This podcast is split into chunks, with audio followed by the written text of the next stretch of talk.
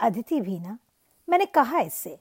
क्या ज़रूरत है इतने सालों बाद अपने पहले बॉयफ्रेंड से मिलने की? भाई ठीक है पुराने दिनों और दिल्ली को मिस करती हो।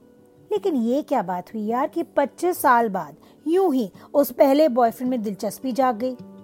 क्या पता इतने सालों बाद वो बॉयफ्रेंड मिलना चाहता भी है कि नहीं? Oh my god Akash! डरा दिया एक सेकंड के लिए ऐसे मिलते हैं। और अगर उस बॉयफ्रेंड ने पहचाना ही नहीं तो? और तुम बिल्कुल नहीं बदली। मैम आपकी खूबसूरती का राज? इस बीच दिल्ली भी तो कितनी बदल गई है। भैया बीसीएल तक चलोगे? ये कहाँ पर पड़ता है मैडम जी? यही है कस्तूरबा गांधी मार्ग पे। पाँच मिनट भी नहीं लगेंगे। अब इसके किस्से हमें सुनने पड़ेंगे और फ़ोन भी कट गया। वैसे से मुझे बताया नहीं दिल्ली में कहाँ कहाँ चक्कर लगाए। बस कल मेहंदी वाले हाथों की एक फ़ोटो डाल दी इंस्टा पे और सस्पेंस क्रिएट कर दिया।